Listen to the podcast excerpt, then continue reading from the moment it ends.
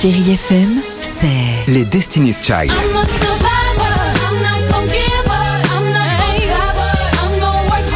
Des souvenirs Et la musique qui vous fait du bien. C'est ça, Chérie FM. Feel good. Musique. Chérie FM, sur vos écrans. Salut Stéphane, bonjour à tous. Bonne nouvelle, vous êtes de plus en plus nombreux à aller au cinéma et les chiffres de mercredi le confirment. En tête le film The Creator par le réalisateur de Rogue One Star Wars. Dogman, le nouveau film de Luc Besson, est à la deuxième place. C'est le nouveau départ avec Karine Viard et Franck Dubosc a su divertir les spectateurs. Côté plateforme sur Netflix, depuis mercredi, Banlieusard 2 est de retour. Le premier film a été un joli succès. C'est donc le retour de la famille Traoré.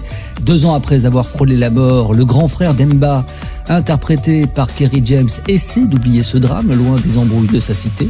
Et parallèlement, Suleiman, son frère, fait ses premiers pas dans le monde juridique en tant qu'avocat.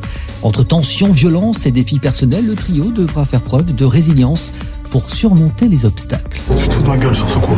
Je te lâcherai pas.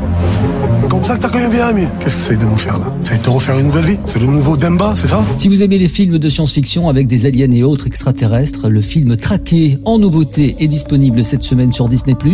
L'héroïne s'appelle Bryn Adams.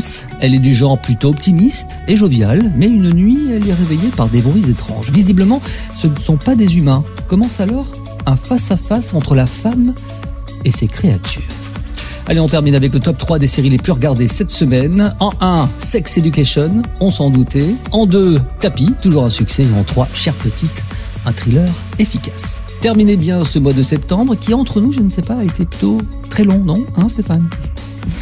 Allez, à demain. Retrouvez toute l'actualité des plateformes sur chérifm.fr.